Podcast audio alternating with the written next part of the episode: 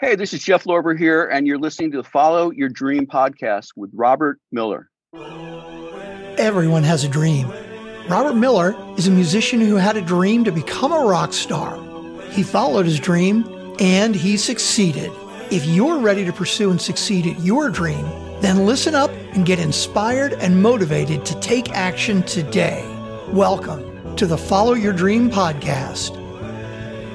Hi, everybody. Welcome to another episode of the Follow Your Dream podcast. I am Robert Miller, your host. My guest today is another master of the bass. I think there's a trend here. Jimmy Haslip is one of the founding members of the Yellow Jackets, a renowned jazz fusion band, and he's done so much more. He's got 22 Grammy nominations and three wins. He's toured and recorded with so many great artists. Just a few of them are Joe Cocker, Chaka Khan, Crosby, Stills, and Nash, George Harrison. I got to ask about that one. Pat Metheny, Bruce Hornsby, Jeff Lorber, and Huey Lewis. How's that for a variety, huh? He's conducted over a thousand clinics and workshops and master classes around the world. He is no slouch, that's for sure. And on top of all of this, he's from the Bronx. and that's the best place you could be from. My featured song in this episode, which is playing underneath this introduction, and you'll hear it at the end as well, is Joe Z from the Project Grand Slam album Spring Dance that we released in 2012. It's a fusion kind of song, and it's got a strange vocal thing going on there and a very driving beat. And I just thought it would fit in with some of Jimmy's work that we're going to hear. Because in the second half of this interview, we're going to do something that I absolutely love to do, which is something I call a song fest. I've asked Jimmy to pick out a handful of songs that he thinks are representative of his best work and stuff that he likes and we're going to play them and we're going to talk about them and it's going to be something that you know we all have fun with. And nobody else does that kind of stuff on a podcast and i do it with all my musical guests. So jimmy haslip welcome to the follow your dream podcast. Well thanks for having me here robert. Very nice of you to invite me in you kidding? That's the best thing we could do is have a guy like you on here. so, Jimmy, I mentioned you're from the Bronx. You know, I'm a New York guy myself, and I play bass too. You play bass. I looked it up. You were born in 1951. I'm a 1951 baby. I mean, we could be brothers from another mother, huh? That's possible. Sure. so tell me, I always like to go back in time and talk about, you know, what your motivations were and your dreams were when you were young. So was it always your dream to be a musician? Well, I can't say that. Um, music was deeply in, embedded into my childhood. My parents, my older brother, even my aunt who lived with us, my mom's sister, they were all lovers of music. So growing up, I heard quite a variety of, of music uh, from when I, I can remember, including, you know, going to, you know, parties and, and weddings and things like that, family events where there was live music. And I was always drawn to it. But uh, not until I was, I would say, in my high school years, did I start getting a, a lot more interested in music and what was going on with it. You know, uh, I wasn't totally aware of a career in music other than I was a big fan of a lot of music that was happening in the 60s. So, uh, going to a lot of concerts and seeing everyone from Jimi Hendrix to Miles Davis live in New York, um, that started perking my interest. Now, look, I'm a child of the '60s too. That's that's when I came of age musically. It was the whole British invasion thing for me, right? Um, and I assume for you as well, because that was what was happening back then. What was your first concert? Let's see. Gosh, you know, I that's a tough one. I think it. I actually think it was a group called the Hassles. The Hass, Billy Joel. Billy Joel, and that was in, somewhere like in Syosset, Long Island, somewhere. uh, and I was just in high school, and uh, I went with a bunch of friends, and I was pretty blown away by what I heard live. You know, because before that, I was hearing, you know, like I was in a band and uh, started playing the bass when I was in the seventh grade. So I was in a band, and it was fun. You know, it was just a, a fun thing to do. And it was in a high school gym uh, in Syosset. That's all I remember. And I went with a bunch of friends, and I was really blown away. And I was like, "So this is what this is what's going on. Uh, this is what so, it's all about." You know, I had a guy on the podcast early on, Eppy Epstein, who ran a place. Oh yeah, my father's, my father's place. Yeah, sure. and he told the whole story about how so many people started out there, including Billy Joel and the Hassles. Now I'm going to test you. Okay, this is live, so you got to get this right. What was Okay. their one single? What was it called? Uh, well, the the only song I really remember from that time was a song called "You Got Me Humming." You got it. You win. that was that was a cool song, but they had a lot of cool tunes. And then you know I followed Billy Joel a bit after that because the Hassles broke up, and I saw him again with a duo. And the duo consisted of him on B three vocals, and then the drummer that was in the Hassles, which I believe was a guy named Jon Small. And they had a group called Attila and uh, th- that I saw them at a little place in um, I think it was a, town called Amityville. There was a club there that I actually ended up playing in in a band a, a bunch of times. It was a club there called the Daisy.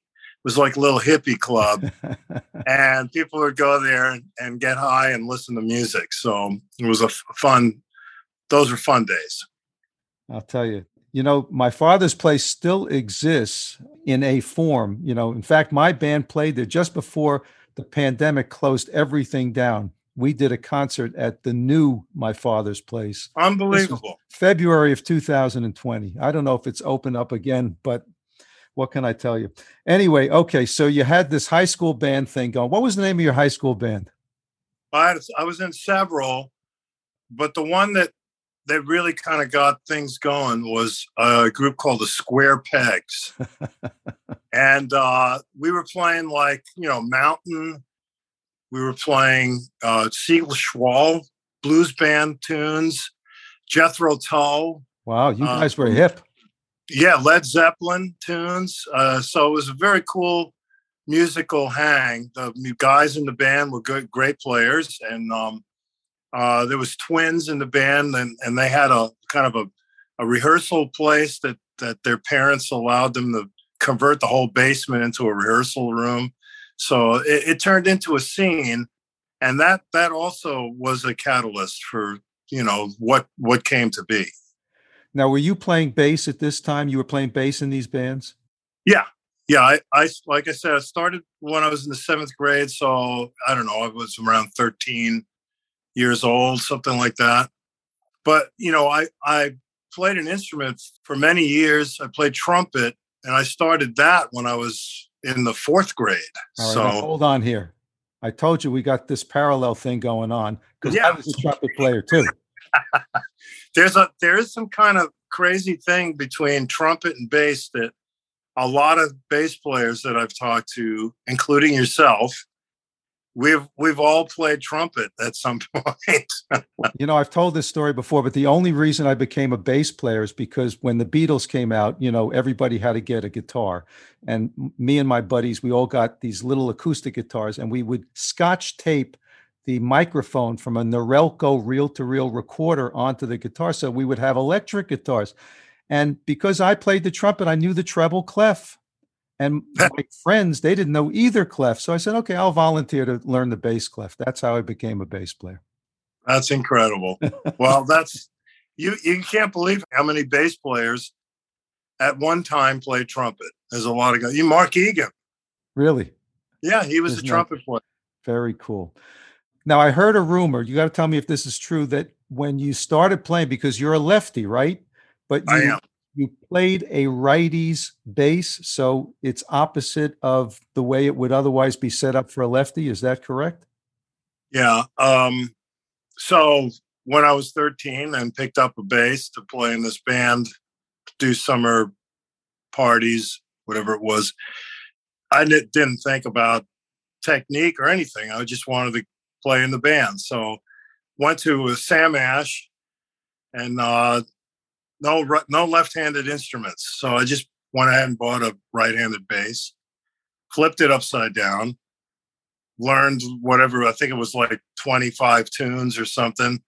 You know, uh, had a blast and just kept doing it until I was in high school, and a, and a bunch of guys would come up to me and go, "You're playing that all wrong. You, you've really screwed up." You know, and I said, "Well, you know, c'est la vie." Again, I, I didn't expect that that it was going to be my my career, so I was just having a ball playing bass, even though it was upside down. Made it easy to sit in. I can imagine. Now, yeah, what, just. didn't Hendrix do the same thing? Didn't he play kind of an upside down gu- guitar? Well, he he played a, a righty guitar left-handed, but he restrung it conventionally. Oh, yeah, and I, I could vouch for that definitely. I mean, I've seen pictures of of his uh, setup, and it, it it's definitely conventionally strung. But I actually snuck up on a stage in Randall's Island, and I stood probably about eight feet away from him, behind his Marshall stacks, and I got a really close look at at his guitar, and I could see that the you know the high string was on the bottom and the low string was on top you know the the, the high e and the low e were opposite of what you know what i had going on i had the low e on the four string bass on the bottom and uh-huh. that's upside down. now, was this before or after he set the guitar on fire?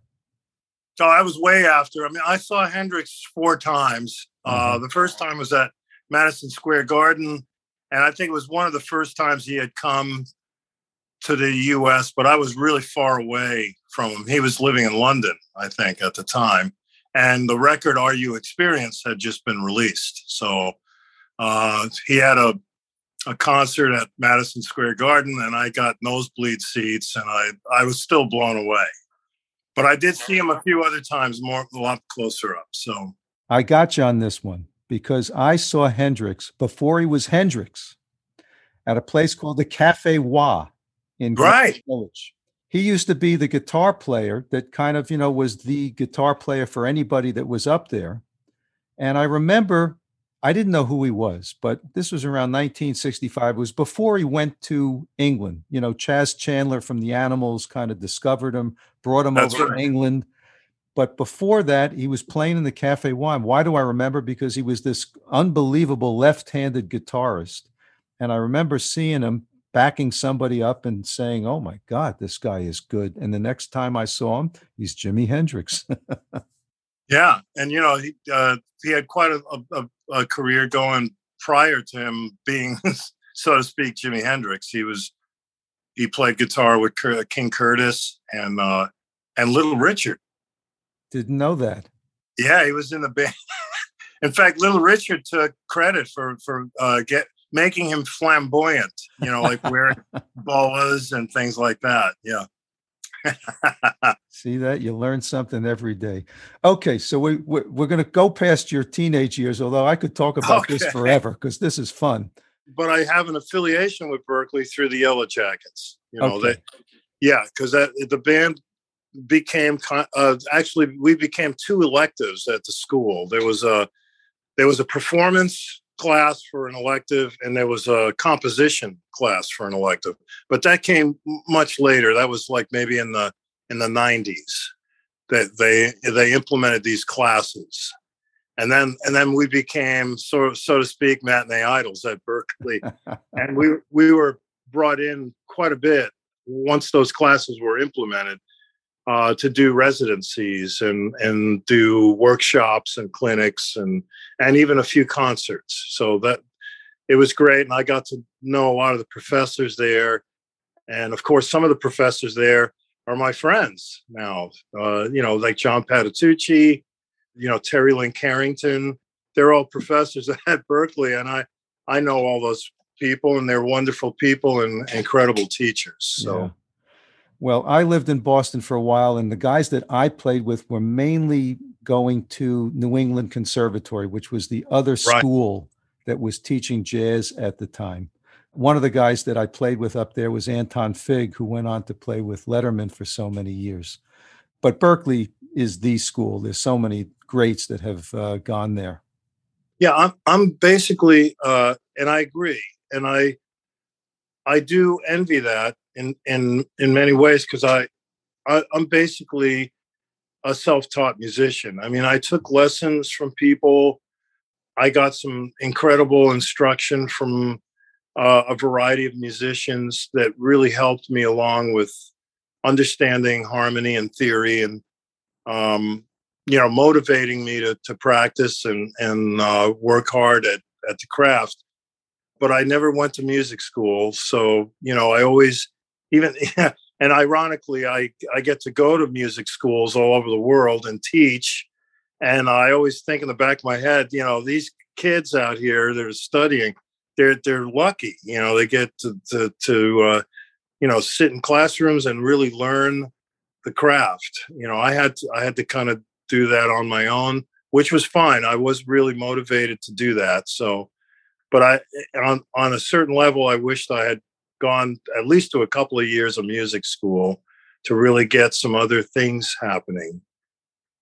You know there's a lot to learn. I i always notice uh guys that come out of berklee they have a certain technique and understanding of harmony that i i sort of do but it's kind of my own my own uh fashion of of, of doing things. I had to make I had to make some things up. Uh, then, then of course, with the technique of playing upside down, uh, that created some challenges as well. So, it's c'est la vie. It's it is what it is. I, I'm now turning 70 in in December, and I've been playing for uh, around 55 years. So I think it turned out pretty well. it's all it's all okay.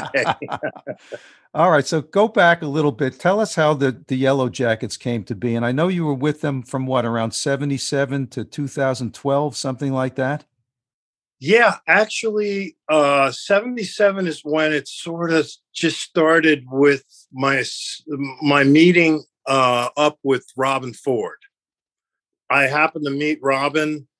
I was playing with Flora Purim and Airto Moreira in a, in a band, and we played here locally in Los Angeles a couple of nights.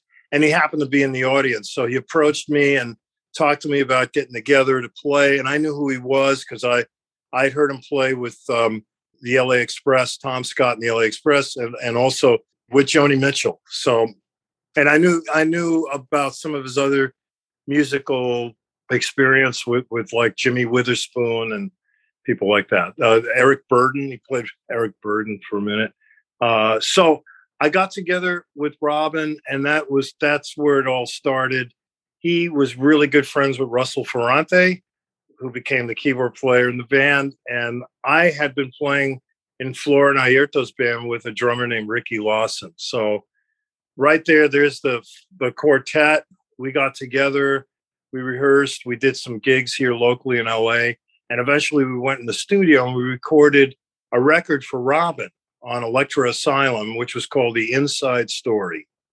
And that was produced by Steve Cropper, Really? who was the guitar player and, and Booker T and the MGs, Right. and wrote In the Midnight Hour with Wilson Pickett, uh, which I, I think I must have played a, a, a few hundred times when I was in high school. I think I'm with you on that. I must have played it a few hundred times as well. That's an interesting combo, though, to have Steve Cropper doing an album like that. Yeah, well, and he was he was great. He was so supportive. I don't think it was his musical taste, but I think he understood that we were just going for some different stuff. And you know, Robben and Russ were the composers uh, predominantly. I, I uh, when we did the first Yellow Jackets record, we all had a hand in composition, but that first project was really Robben's solo first solo record and we just had a ball doing it. Steve was great. I actually got to meet Duck Dunn during the session. Donald Duck Dunn. Yeah, which was for me, you know, I I love the history of music and meeting people like Duck, who I heard a million times on records. It was just a joy, you know, for me. And also, it, you know, it created more motivation in what I was doing. I, I just, you know, meeting these people firsthand and understanding what what their career was all about. It just gave me a lot of juice to, you know, keep working hard and try to become a better musician. That's fabulous. I want to talk about some of the people that I read before or I talked about before that you have played with. I mean, the one that intrigues the heck out of me is George Harrison. Tell me what you did with George. Well, I put George in there, and it's maybe unfair on some level, but I don't think so because I was in awe. I uh, I love the Beatles, so I got to meet Ringo Starr a couple of times, and I got to play in a session with George Harrison. So wow. that's and it was for a um, a Gary Wright record. Uh, I ended up hooking up with Gary Wright. Uh, I guess that was in the '90s or the late '80s uh, somebody recommended me to do some recording with Gary, and I went in there and recorded. He he mostly would use synth bass. Uh, Gary Wright was a synth bass guy, so I think he wanted to try electric. And somebody said you should call this guy. So there I was, and um, Gary Wright was really good friends with George Harrison because you know Gary Wright was in a, a an English band It was the first time I heard him was a band called Spooky Tooth. Have you ever heard of them? Spooky Tooth, yes. Gary Wright was in Spooky Tooth, but and and I remember buying that record because I had a short little career. Uh, my senior year of high school, I got a part-time job at a Sam Goody's, and it was great because you got a discount on records. And back then, believe it or not, records, vinyl records were three bucks, yeah. and because I was an employee, I got them for a dollar fifty. So I would go in the bins and I would just let anything that looked interesting, I just buy it. You know? I'd get my paycheck on on Friday. I'd have like 90 bucks or something, and I'd just I'd end up buying like, you know, like 20 records and bring them all home. And so I walk in the studio, there's Terry Bozzio, there's Glenn Ferris, and George Harrison. So we recorded a tune together, and that was probably one of the biggest thrills in my life to play with a Beatle. You know, I can imagine. You know, I had a conversation with uh, Nathan East recently, and I want to have the same one with you because you know McCartney was a uh, an inspiration for me as a bassist. I'm sure he was for you as well. Absolutely. He's underrated in a sense, you know, because he's got so much talent in so many areas that people don't talk as much about his bass playing. But the one song that I think typifies just how great a bassist he is is the song Something that George Harrison wrote. Why do yes. I say that? Because, you know, as bassists, we're kind of trained that when you have a ballad, a love song, a quiet song like that, you, you go for simplicity. And yet, in that song, McCartney played almost like a lead bass. He was right. so active, and yet it was perfect. What did you think? Well, I think almost every, I would say everything he did with the Beatles was perfect. it's, uh, I, I still to this day listen to a lot of Beatle music, um, and I'm always in awe at the bass playing. Not to mention the composition, the vocals, the guitar playing, the drumming, the whole nine yards. But for sure, as a bass player, I focus on what Paul is doing on on a particular song, and it's always just exquisite. I just go, you know, this, and it's so natural, you know. And and, and it, I came to find out in in some readings about the Beatles that Paul didn't want. He, he wanted to play guitar in the band. He didn't want to play bass, but but they said no, you're the bass player. So that was it. You know, he um, he took it up. But then, of course, as everyone knows, he was a multi instrumentalist. Right. He wasn't just a bass player, but what he did on bass was absolutely exquisite, and you know, he fit in there like a like hand in glove. It was just uh, extraordinary. The whole the, the band is extraordinary. So I'm glad you used that word exquisite because in all of my discussions with all the great bass players that I've been talking with recently, from Nathan to Lee Sklar and Jim Fielder, I interviewed from Blood, Sweat, and Tears. To me, the two most important words that I use to describe great bass players tasteful and exquisite. And that's and you you could put Paul McCartney's face under that under those two words. And you could put so many others in that category. Well, yeah. I got to put you in that category as well. Oh, I appreciate that. You know, for me, it's a work in progress, and uh, you know, I'm just continuing on here with quite a bit of music, and I I feel blessed every day to wake up and have things going on currently that are going on. But I'll I'll never lose sight of people like Paul McCartney, or you know, I mean, the list is very long. You know, uh, Larry Graham, uh, you know, uh, Ron Carter, you name it. I, I could probably uh, put a list of a thousand bass players in front of you, and, and they're all of them are inspiring to me. So Couldn't agree more with you. There's so Yeah. many guys that have come before and that, you know, they were just magnificent. Chris Squire, you know, is another one. You know, I when he came out with that bass part in Roundabout, I remember hearing that and my tongue was hanging out saying, How does anybody do that? Exactly. Uh, that was one of my uh, uh, Fragile was one of my favorite Yes records. I think I w- wore the the grooves out of that thing in a couple of days. I just kept playing it over and over. But uh, what an incredible musician! And that band was. I loved, you know, I loved progressive rock, so that was one of the top bands in, on my list. You know, along with with bands like Jethro Tull and Gentle Giant, you know, King Crimson. I loved all that music, and uh, and I got to see growing up. I have to say, growing up in New York was a gift because everybody wanted to play in New York, Right. so you had an opportunity to see all this, all these musicians and artists live in person. And the other thing was, you know, because I'm sure you went to the Fillmore East, right? Many, many times. What, was so great I actually got thrown out of the film. I couldn't believe about it. this a little bit. You know, back then, guys like Bill Graham put together bills that were so interesting. You know, you have Miles Davis opening for the Who, for uh, example. I'm right. I mean, Right. then you say to yourself, why doesn't that happen now? You know, everything has to be homogenous, everything has to fit together. I thought it was great when they combined different styles like that. It helped the artists because they were exposed to audiences that they might not be exposed to otherwise. And it, it was just a magnificent way to do it. It was. I mean, I, I got blown away countless times at the Fillmore.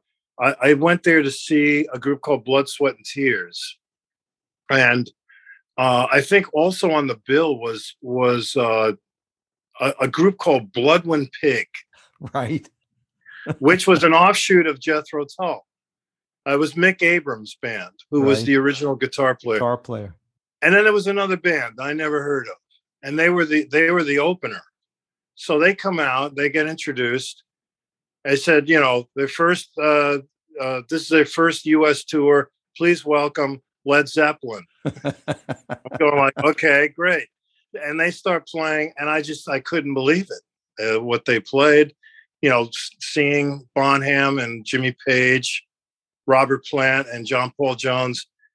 I just after that I was blown away. I was ready to go home after that. But then Blodwyn Pig was great, and Blood, Sweat, and Tears was incredible. So, you know, that's a full night of music, and you just walk away with, you know, so much uh, positivity. That's all I could say. I had one experience I can think of like that. Uh, Leon Russell was the headliner at the Fillmore, and this new guy from England opened up for him. His name was Elton John, and this is when Elton John had the trio, you know, with D, Dee Murray on bass, and I forget his drummer's name, but Uh, were- Nigel Olsson. Nigel Olsson. That trio was was special.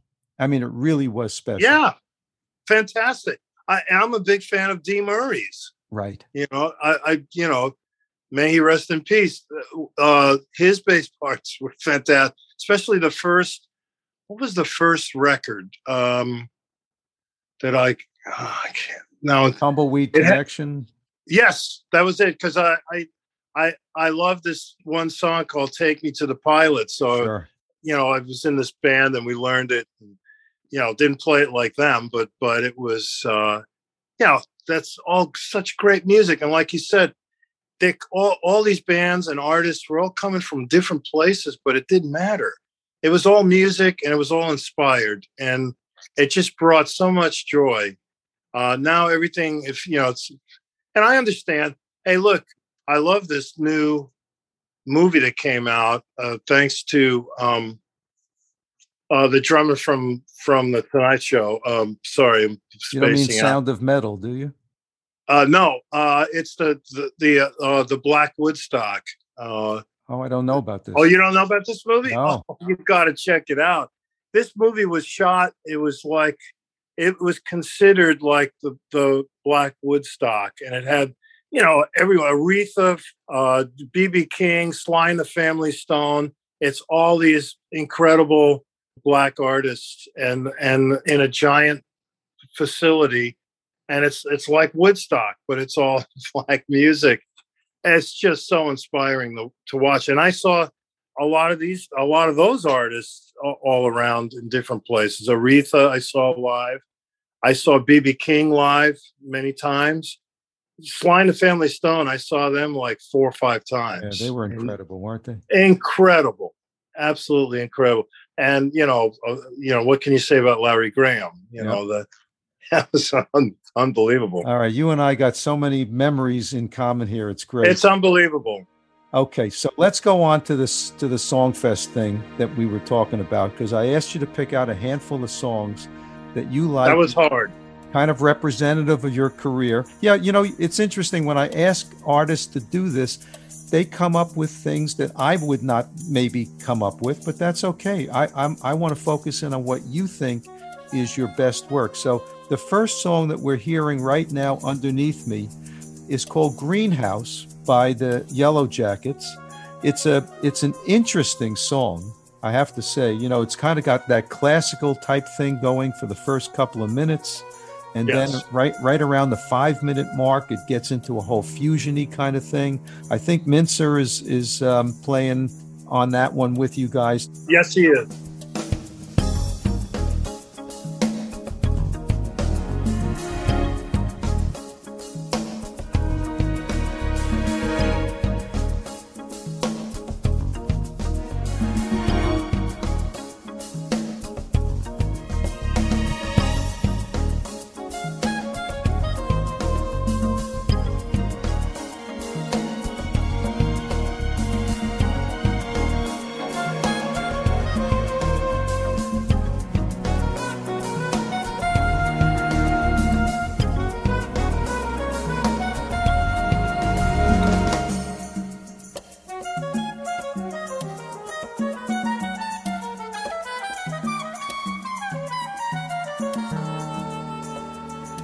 Tell us about that. Tell us how it came about. Why did you pick that one?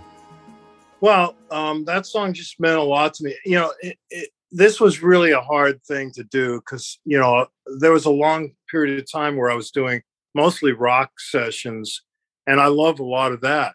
But I just picked a few things that I that I personally like. That, that's uh, I, not necessarily maybe my best work, but just stuff that I really like. Greenhouse, I wrote that with Russ Ferrante. It's pretty deep emotionally uh, what that song meant on many levels. Uh, I can't even go into everything because there's a lot of personal stuff in there for for both me and Russ. But but uh, the whole greenhouse title came about. I watched uh, when I watched a a documentary on the greenhouse effect back in 1988.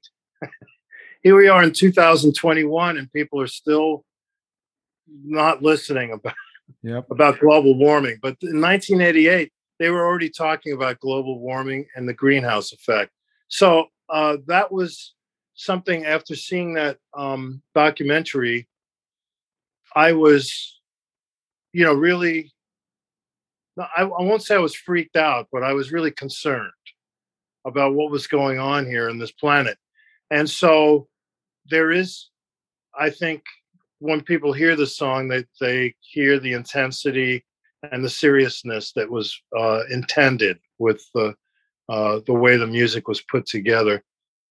So that that's it. I just uh, there's a lot of things I can't discuss with you because they're personal for not just me but for us. And and when we were writing this, it, there was we already had a very serious bond as musicians and uh, co-founders of the Yellow Jackets. But I think this song for me really brought a whole nother level of of um, intimacy with with Russ and I about our our life, you know, and the life of our children and and all this. Uh, so, but and you use the word intensity, and yeah, I would say that that adjective applies to this song. So yeah, you were trying to capture, you did.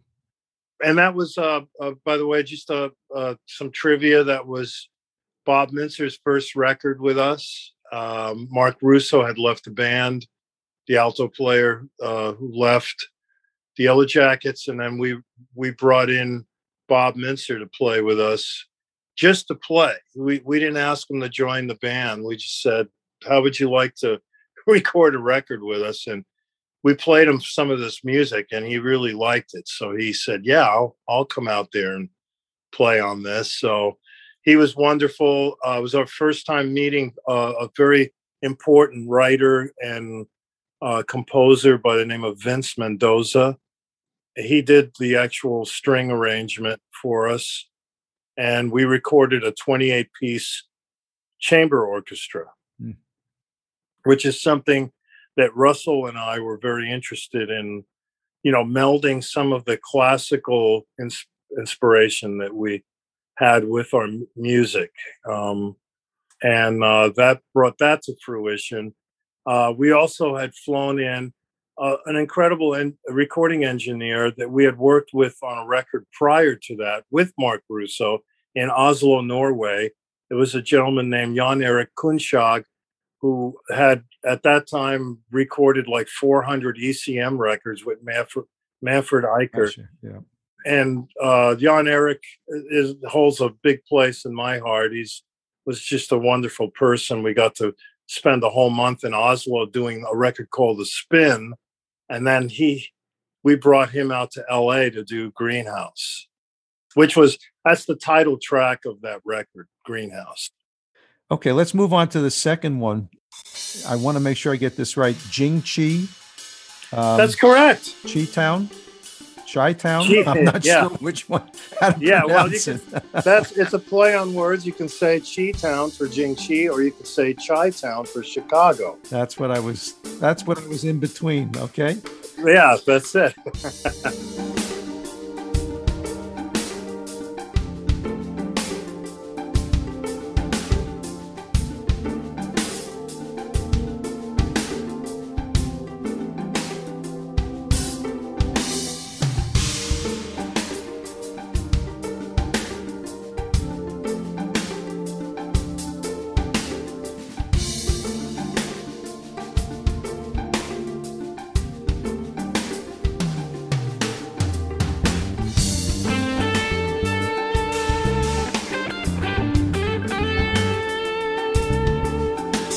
tell us a little bit about this one. You got you got some really interesting images on the video that goes along with this. You got the sunset thing going, outer space images going. Tell me what this is about. Well, it was just uh, you know like a psychedelic kind of piece of music. I wrote this with a very fine pianist, keyboardist from Caracas, Venezuela. His name is Otmaro Ruiz, who later did a recording with, and I included a piece for uh, for you on, on, on this five song uh, list. But Otmaro didn't play on on this track because I, I had already programmed all the keyboards. He just helped me with the melody, which I sh- I I wrote out and showed showed it to Robben Ford, and Robben played the melody on guitar. And uh, you know, it was just this psychedelic piece. What Jing Chi was was a, a, a band that that we, you know, I love Robben. Robben and I have a long history, and we, I had an opportunity to put a project together for a small label in Novato, California called Shrapnel Records. And so I came up with this idea of doing a trio with Vinnie Colaiuta on drums, Robben Ford on guitar, and myself. And Robben came up with the name of the band, Jing Chi, uh, which means vital energy in, in Chinese. So we did uh, four records that this band did four records. I produced all four of them. Uh, the last one actually I, I co-produced with Robben, and um, this is from a record called 3D, and it was just uh, we were just experimenting, and we, what we had in our heads was kind of like the the cream uh, after going uh, after being abducted by aliens or something. I, okay, I want to focus on that image. Cream after Okay. being abducted by aliens. Okay. Should have put that in parentheses. Okay. What I love that image. we love the cream. I got and I Robben and I both saw the creams many times growing up. You know, Eric, what can you say about Eric Clapton, Ginger Baker, and and and Jack Bruce? I mean, that's Too much. All right, let's go to the third number here. I'm going to take a shot at pronouncing this one as well. Owoso. that's very close. It's Owasso. Okay. I All right. came close. The Art Trio. It's another trio project. Sort Scott. Kinsey, Gergo Borlai, yourself.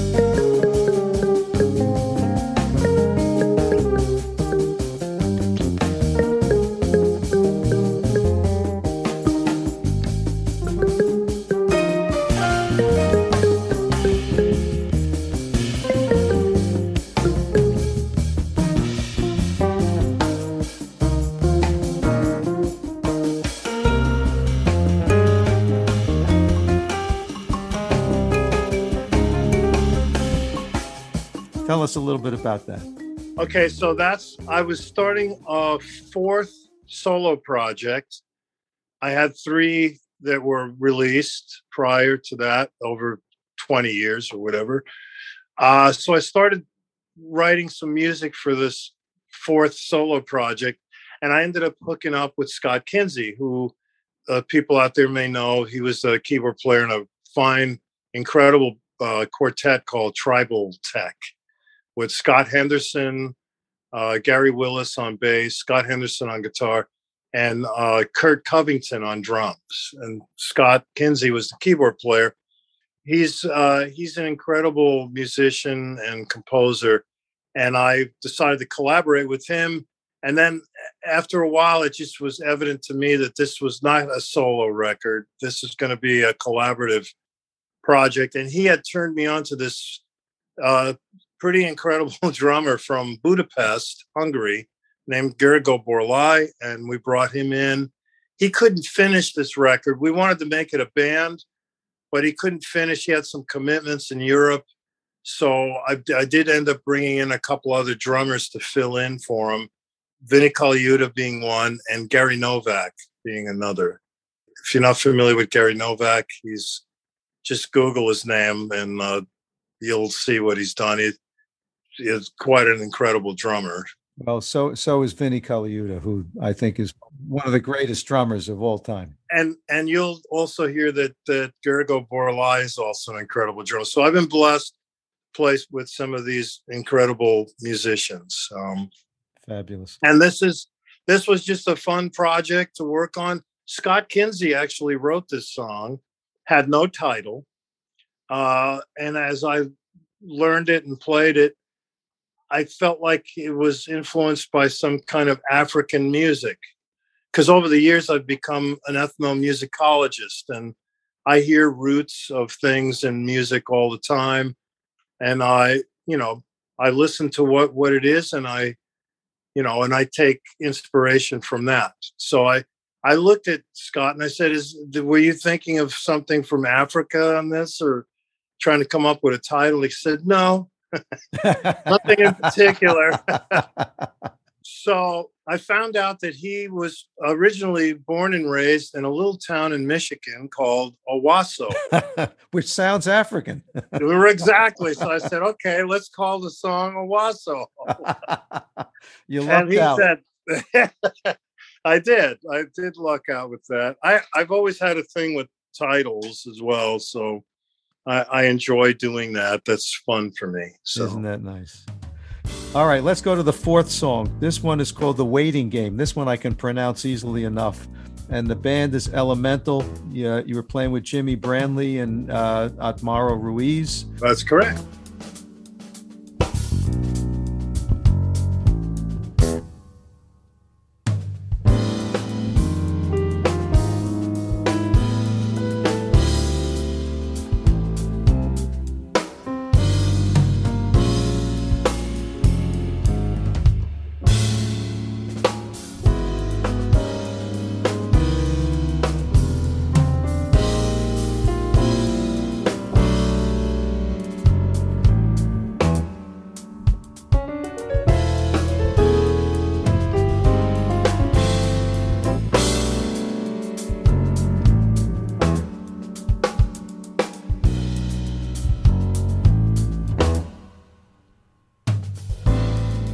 Us a little bit about that.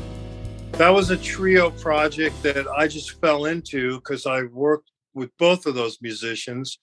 Again, Otmaro is from Caracas, Venezuela, but he's been around playing with a ton of people. Fact, he and I both played with Gino Vannelli, and we've done a lot of gigs around town playing his music and stand even standards, playing in different clubs. Uh, he's phenomenal.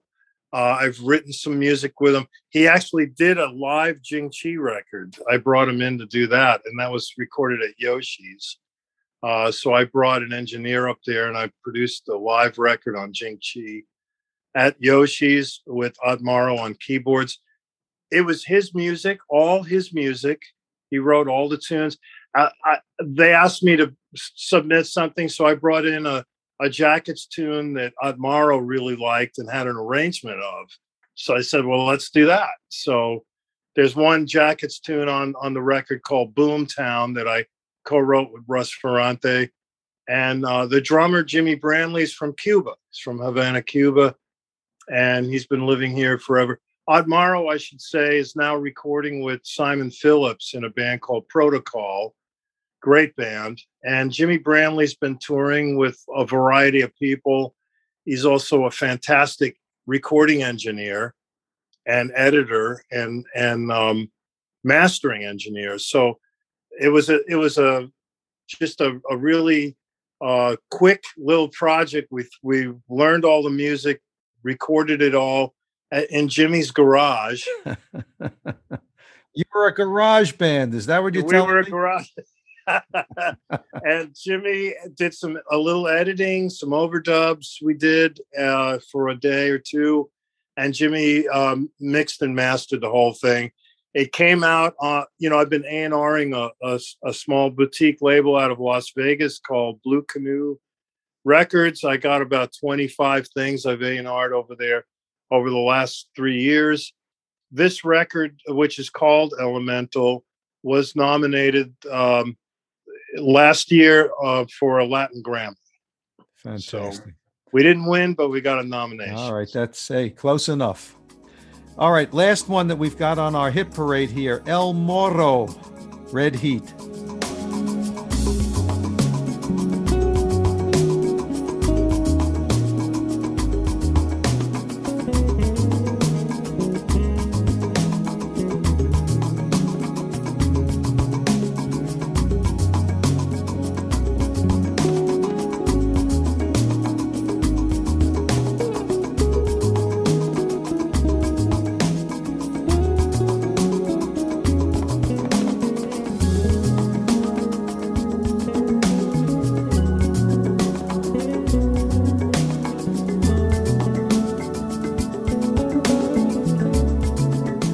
Tell us about that.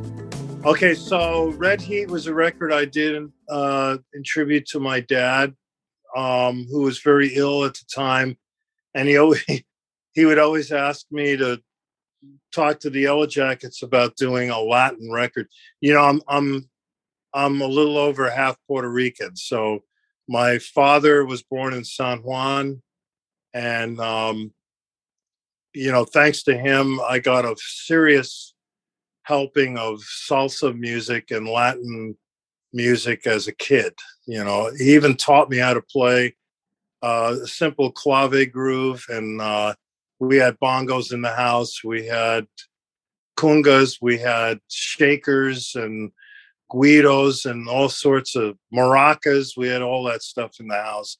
So I learned a lot about Latin music as a little kid. My dad wanted the Yellow Jackets to do a Latin record, but I, I told him that would be probably impossible, but we could record some music that had Latin influence. But at, at this juncture, he was ill. I had an opportunity to do a record for a small label called Unitone uh, Records, uh, which was a label owned by Patrick Leonard, who wrote uh, some hits with Madonna. and he had his own label. He loved jazz. And so I decided to do this record in tribute to my dad. And it was all basically influenced by the Latin music that was in my blood. That's and fantastic. I did it uh, as a collaborative project with uh, Joe Vannelli, who's Gino Vannelli's older brother. Interesting.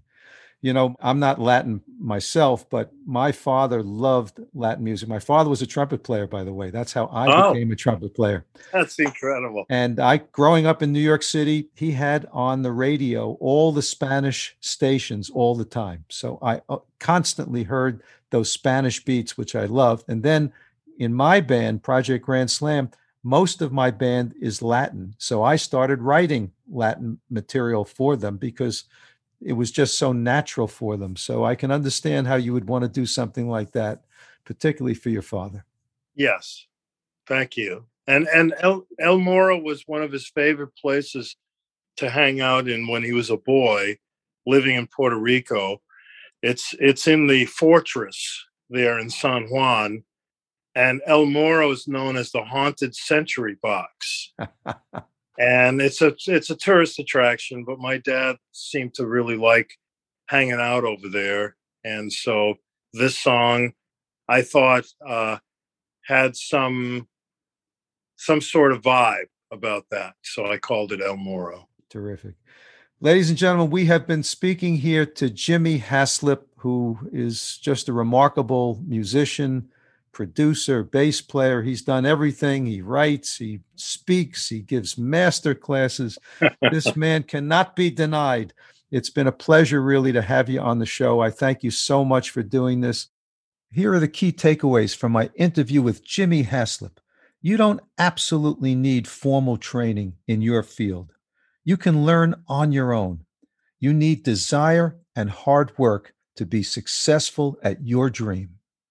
Now we're going to listen again to the song that we started out at the beginning of this episode. It's a song that I wrote called Joe Z, which, uh, no big surprise, I wrote for a guy named Joe Zawinul, who was a hero of mine. And it's on our album Spring Dance. So I hope you enjoy it. And thanks so much. And we'll see you in the next episode. Thanks for listening to the Follow Your Dream podcast. Make sure to subscribe, rate, and review the podcast so you don't miss another inspiring episode. You can connect with Robert at robert at followyourdreampodcast.com. And you can hear more from his band at projectgrandslam.com and at thepgsstore.com.